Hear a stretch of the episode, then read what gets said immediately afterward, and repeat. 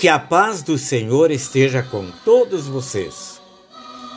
Jesus perguntou aos fariseus: Que pensais vós de Cristo? Mateus capítulo 22, versículo 42.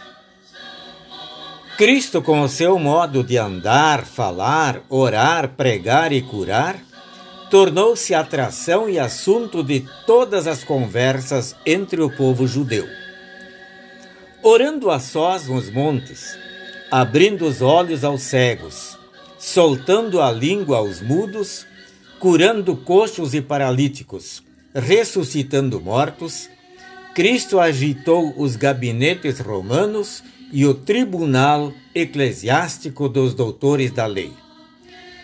Todo o seu modo de pensar e agir criou um clima de curiosidade entre o povo.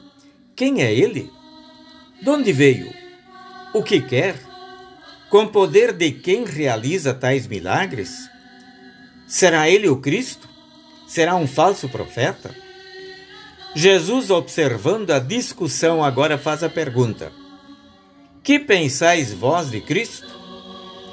As respostas não tardaram. É João Batista, diziam uns. É Elias, argumentavam outros. É o profeta Jeremias, respondiam alguns. Para os fariseus, Jesus não passava de um embusteiro, um visionário fanático, um falso profeta que contava com auxílio de Belzebu.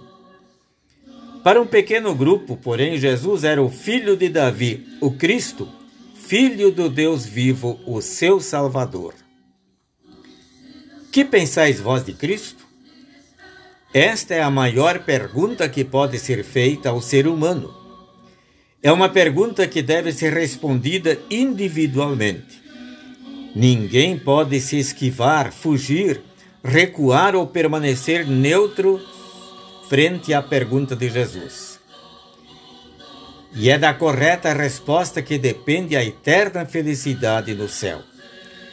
Para muitos em nossos dias, Cristo apenas é um mito um super-homem, um ideal divino, um médium de ordem elevada, um pensador ao lado de Buda, Confúcio, Platão, Pitágoras. Um homem nada mais, nada menos que um homem. Pobres seres humanos. Com tais respostas estão rejeitando o Salvador e marchando rumo à condenação eterna. Prezados amigos, Deus conceda que, para a nossa felicidade presente e bem-aventurança futura, respondamos com a cristandade.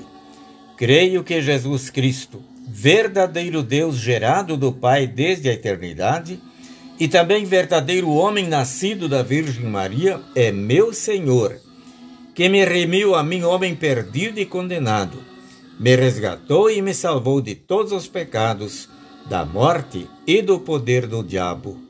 Amém.